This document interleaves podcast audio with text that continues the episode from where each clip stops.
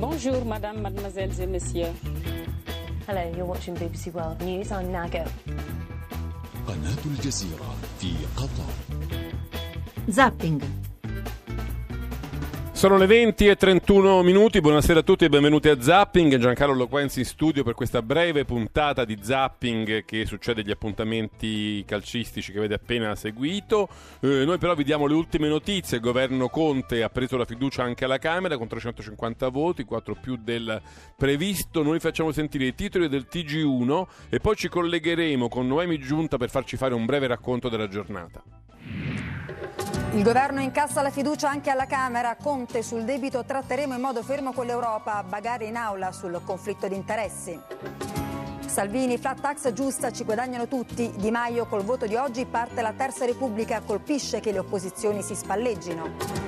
PD, dure critiche a Conte, Del Rio non sia un pupazzo, studi la carta, Forza Italia, opposizione senza sconti ad un governo non eletto. Mercati nervosi, spread a quota 2,55, poi riscende, Piazza Affari chiude positiva, tria per la crescita anche investimenti in deficit. Roma, al via processo al clan Spada, 24 imputati, contestata associazione mafiosa, le vittime non si presentano in aula, PM, clima di paura.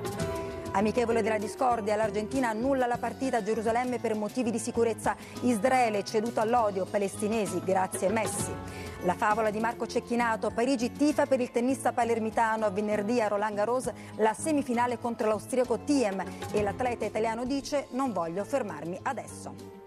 Allora sono le 20 e 33 minuti, è finito il lungo rito che ha portato il governo Conte a conquistare la fiducia sia al Senato che alla Camera, ora tutto è fatto, il giuramento, la fiducia del Parlamento, il governo può partire. La giornata è stata però interessante sotto molti aspetti. Io saluto Noemi Giunta, del, la nostra inviata del, del, GR1, che ci può raccontare un po' che cosa è accaduto. Buonasera. Buonasera, Noemi. sì, ci sono davvero tanti aspetti, sia per quel che riguarda l'aneddotica, sia punti più strettamente politici, economici, la politica internazionale in particolare in primo piano, lo sappiamo domani il Premier vola al G7 in Canada, quindi alcuni suoi passaggi sono stati ascoltati con particolare interesse anche all'estero, sicuramente quello in cui lui conferma l'appartenenza solida del nostro paese alla Nato, così come anche all'Europa, ma un'appartenenza che avrà, eh, precisa Conte, una voce più ferma, per esempio il debito pubblico, sappiamo pesantissimo nel nostro paese, sarà rinegoziato, dice però in accordo con toni moderati insieme ai partner europei. Insomma, certamente l'impressione che abbiamo al termine di questa effettivamente molto lunga giornata che, chiede, che chiude un periodo altrettanto lungo e defaticante, unico nella storia della Repubblica per certi versi, è che il Presidente abbia forse oggi davvero preso la scena che spetta a un Premier. Ieri era stato un po' il battesimo quello del Senato, quindi forse ancora qualche imbarazzo, qualche rigidezza. Invece oggi è sembrato più disinvolto, tant'è che, come sentivate anche dai titoli del TG1, eh, nel momento in cui dalle opposizioni si sono levate voci un po' più eh, accese, mentre il Premier parlava del, dell'ampliamento mh, normativo della disciplina sul conflitto di interessi, soprattutto dai banchi del PD, insomma, frecciate ad alta voce. Allora, se volete vi faccio sentire qual è stata la replica che, del, del Presidente Conte che poi ha scatenato una vera e propria bagarre in aula. Abbiamo poco più di un minuto, se ci stiamo Sì, volentieri. è, è un insert di 10 secondi. Benissimo, benissimo, sì, grazie. Vedete, anche i vostri interventi, che sono volti a interrompere il mio discorso, dimostrano che ciascuno ha il suo conflitto, pensa di avere il proprio conflitto, pensa di fa- far male. Ecco, poi è intervenuto il presidente Fico, insomma sono andati avanti per un bel po'. Eh, questo eh, è quanto, poi mh, Conte ha ripreso tutti i punti che già nelle, delle sue comunicazioni. Il quindi- voto non è stato una sorpresa, era quello che ci No, aspettavamo. assolutamente, infatti i numeri alla Camera erano ampi, tranquilli. ehm, Ah, ne ha preso pure qualcuno in più, tra cui liscio. quello di Sì, Sgarbi, un no? paio, sì, che, che Sgarbi ha ironicamente ha detto che avrebbe votato sì, Sì. a, a questo governo. Sì, ha fatto riferimento letterario, questo è il governo delle citazioni, quantomeno il Parlamento anche delle citazioni. Sgarbi ha citato Jung, devo dire il suo è stato veramente un intervento pirotecnico, del resto Sgarbi lo conosciamo Non ci si tutti. poteva aspettare niente di meno. esatto, per cui ha detto che lui avrebbe fatto il diavolo nella in questa strana trinità di governo, lui sarebbe stato il quarto escluso non invitato per farlo implodere da dentro, insomma, col suo stile appunto pirotecnico. Grazie Noemi, grazie per averci aggiornato qui a Zapping. Il governo può Buon partire, lavoro. staremo a vedere che cosa farà. Grazie a Noemi Giunta. Io adesso vi presento un'intervista che abbiamo realizzato da poco con eh, l'economista Roberto Perotti, a cui abbiamo sottoposto la domanda quali sono i vantaggi e quali sono gli svantaggi di eh, uscire dall'euro, perché questo tema, vedrete, ci accompagnerà ancora a lungo e anche molti ascoltatori mi hanno chiesto di poter approfondire, eh, diciamo senza partigianeria, che cosa ci guadagneremmo a stare fuori dall'euro e che cosa invece perderemmo. Eh, siccome Roberto Perotti è un economista a cui io riconosco una grande onestà intellettuale, gli ho chiesto proprio di eh, sottoporsi a questo test, eh, sen- mettendo da parte le passioni e le opinioni, di descrivere a chi ci ascolta appunto vantaggi e svantaggi dell'Italia nell'euro. Professor Perotti, io con lei vorrei fare un test, vedere se è possibile analizzare i pro e i contro della permanenza dell'Italia nella moneta unica, nell'euro, e quindi in qualche modo anche nell'Unione Europea, come dire, sine Iraq studio in maniera spassionata, senza per forza propendere per l'una o per l'altra soluzione. Diciamo un'analisi da laboratorio per capire eh, per quali motivi ci potrebbe convenire e per quali motivi non ci converrebbe. Molti ascoltatori me l'hanno chiesto in quest'ultimo momento, io mi vorrei affidare a lei per aiutarci in questa analisi, se lei è d'accordo. Ehm, la prima domanda che vorrei farle, uno dei motivi per cui si sente più dire che uscire dall'euro ci converrebbe è che di- ridiventeremmo padroni della nostra valuta, della nostra moneta, della nostra lira, ridiventeremmo sovrani e quindi potremmo manovrarla, svalutarla, aiutando per esempio un capitolo importante della nostra economia che è quello delle esportazioni. È ancora vera una ipotesi di questo genere, secondo lei? Sì, questo è uno dei motivi principali per cui i no euro vogliono uscire dall'euro. E come succederebbe in pratica? Eh, la- se l'Italia esce dall'euro ha, la sua banca centrale e ha la sua nuova moneta lira. L'idea ovviamente è quella di svalutare la lira eh, rispetto all'euro. Cosa succede quando si svaluta o si deprezza il tasso di cambio? Ci sono due effetti che vanno in senso opposto. Uno è che le nostre esportazioni diventano più competitive, quindi questo aumenta la domanda per i nostri prodotti, aumenta l'occupazione e questo è l'effetto positivo a cui si riferiscono i no euro. C'è un altro aspetto però che è dovuto al fatto che svalutando e deprezzando il nostro cambio il potere d'acquisto nostri- de- degli italiani diminuisce perché le importazioni eh, diventano più costose. Quindi questo diminuisce la domanda perché in un certo senso rende gli italiani più poveri, diminuisce la domanda eh, dei prodotti italiani e quindi crea meno occupazione. Quindi sono due effetti che vanno in senso completamente opposto. Si bilanciano o uno prevale sull'altro? Ecco, questa è la domanda da un miliardo di euro.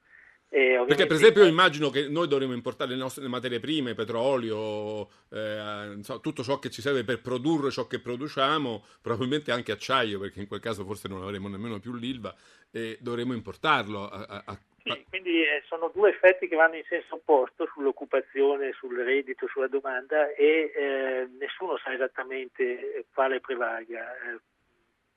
Eh, eh, ovviamente a chi è a favore dell'euro pensa che eh, prevalga il secondo, quello negativo, e chi è contro l'euro pensa che prevalga il primo. Comunque questo diciamo, è il primo tipo di effetti che, ehm, che viene da, una, da un'uscita dall'euro, quindi dalla svalutazione di avere la propria banca centrale, e è già controverso.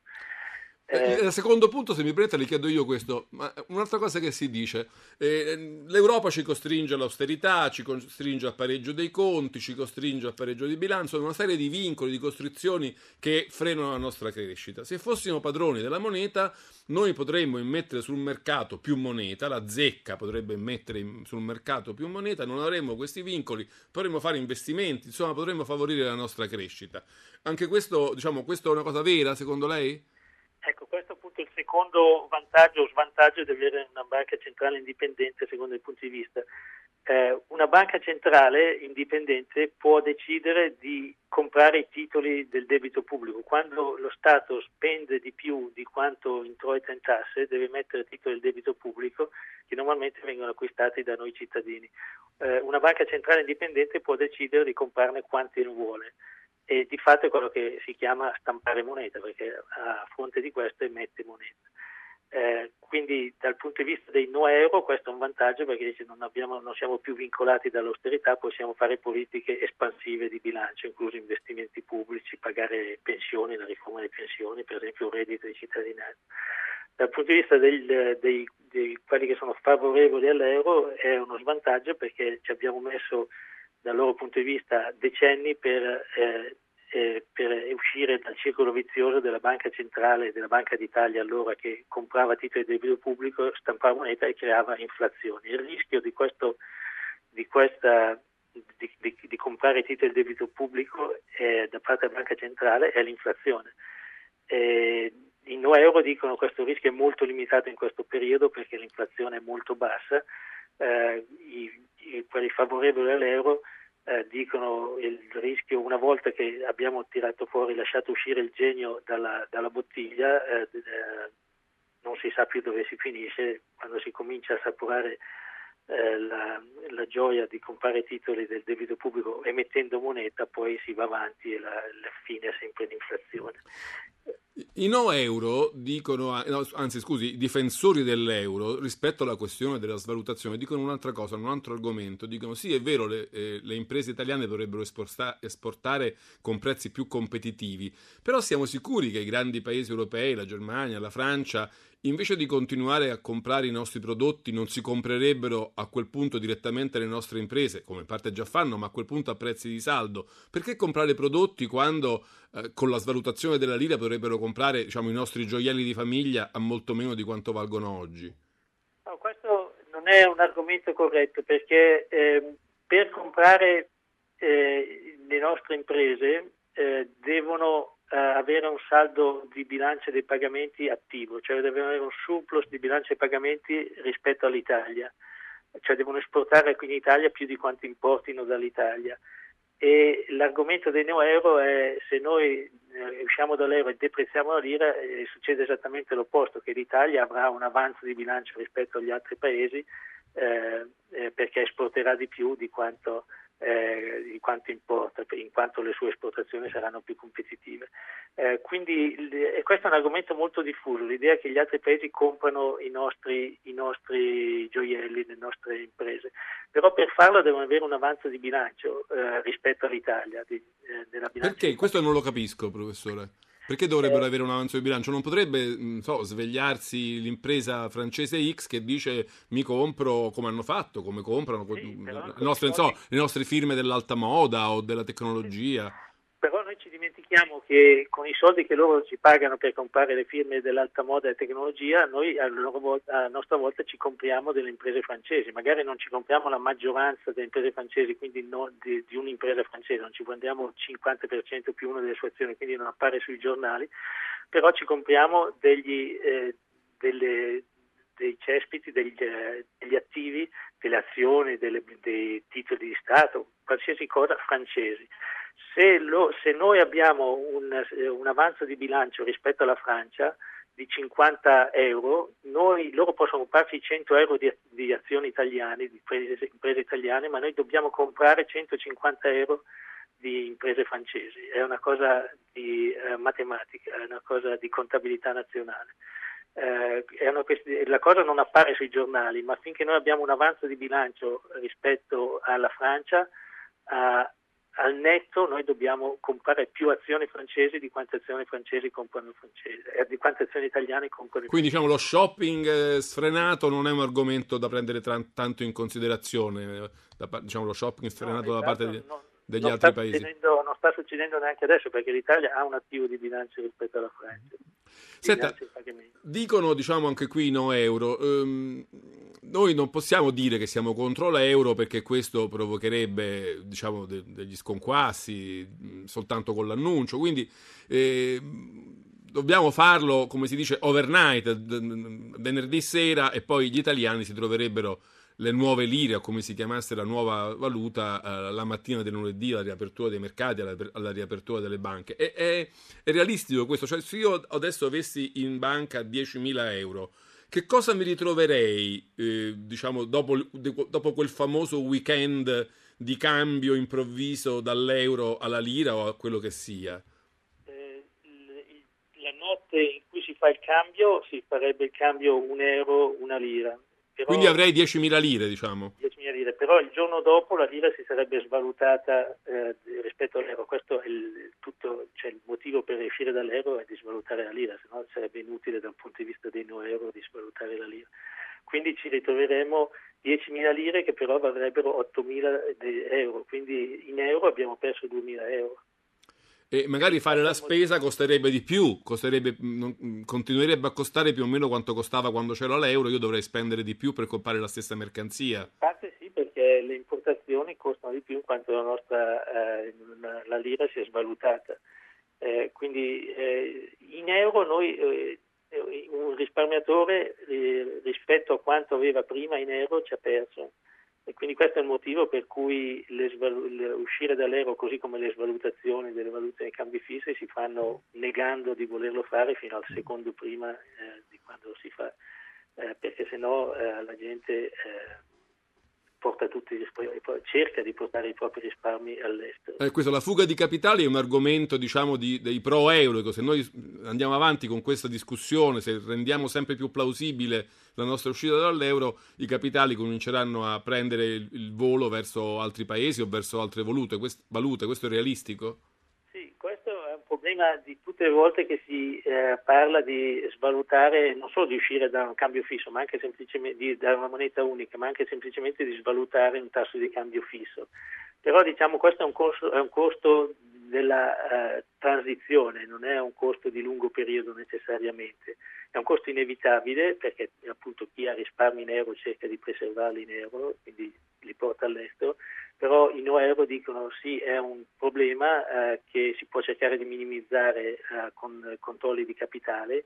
Eh, oppure cioè rendendo, rendendo, vietato esportare i capitali. Cioè... Non sempre funziona, anzi ci sono ovviamente funziona solo in modo limitato, ci sono 10.000 certo. modi nel mondo moderno. Per aggirare il divieto di esportazione di capitali. Eh, però diciamo la, la risposta ai no euro è sì, questo è un problema inevitabile eh, quando si prendono decisioni del genere, però è un problema solo di transizione che per un periodo limitato. Poi una volta che si è fatto, dopo eh, il problema in parte eh, viene eliminato, solo in parte perché se la gente non si fida della politica monetaria italiana e pensa che ci sarà inflazione e che la lira continuerà a svalutare, continuerà a cercare di portare i propri risparmi all'estero come succedeva negli anni 70-80.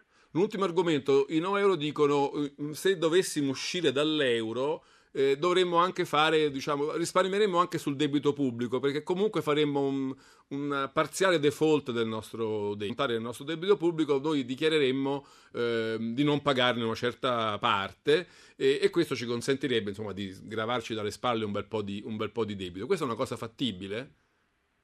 Sì, tutto è fattibile. Eh, quello che loro hanno in mente, anche se non credo che lo dicano esplicitamente o non credo che se ne rendano conto, è che stanno parlando di un default selettivo, cioè in questo momento un terzo dei titoli di Stato italiano sono detenuti all'estero, quindi ho l'impressione che loro intendano dire facciamo un default. Sì, non paghiamo quello che è nelle mani di investitori esteri.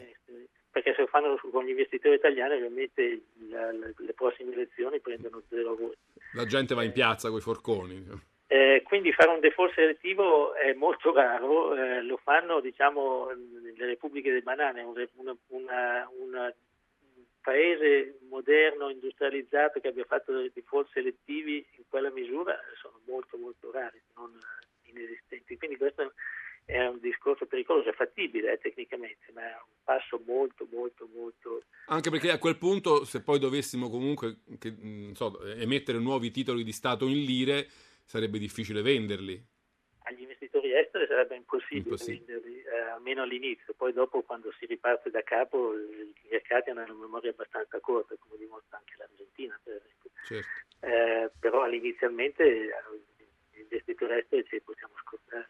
Professore, io non le chiederò di fare un bilancio tra i pro e i contro, perché questa chiacchierata nasce proprio dal, dal, dal lasciare poi a ciascuno di coloro che ci ascoltano il suo giudizio, ma la ringrazio molto di aver provato con noi a fare questo, questo test. Grazie, professore.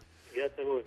Bene, sono le 20 e 51 minuti, era una conversazione con Roberto Perotti, economista che insegna economia politica alla Boccone di Milano, con il quale siamo, abbiamo tentato di fare un'analisi diciamo spassionata dei pro e dei contro di rimanere o di uscire nell'euro. Credo che Perotti sia stato abbastanza sia stato in grado di, di farlo eh, con onestà, mettendo in luce i vantaggi e gli svantaggi, eh, senza far trasparire magari quella che è la sua opinione. Ed era una cosa che molti ascoltatori mi avevano chiesto di fare, su cui di nuovo torneremo perché vedete questo è un tema di cui si parlerà ancora moltissimo. Bene, noi chiudiamo qui questa puntata di Zappi, io ringrazio tutto, Giovanni Benedetti, Carlo Cianetti, Luca Conti e Valeria Riccioni in redazione, Leonardo Patanè, il nostro regista, alla parte, tec- alla parte, tecnica ringraziamo Massimo Possanza. Io adesso vi ehm, lascio a, a Ascolta si fa sera, poi Zona Cesarini con i playoff di Serie B Venezia-Palermo. Ci fermiamo qui, un saluto e un grazie da Giancarlo Quenzi.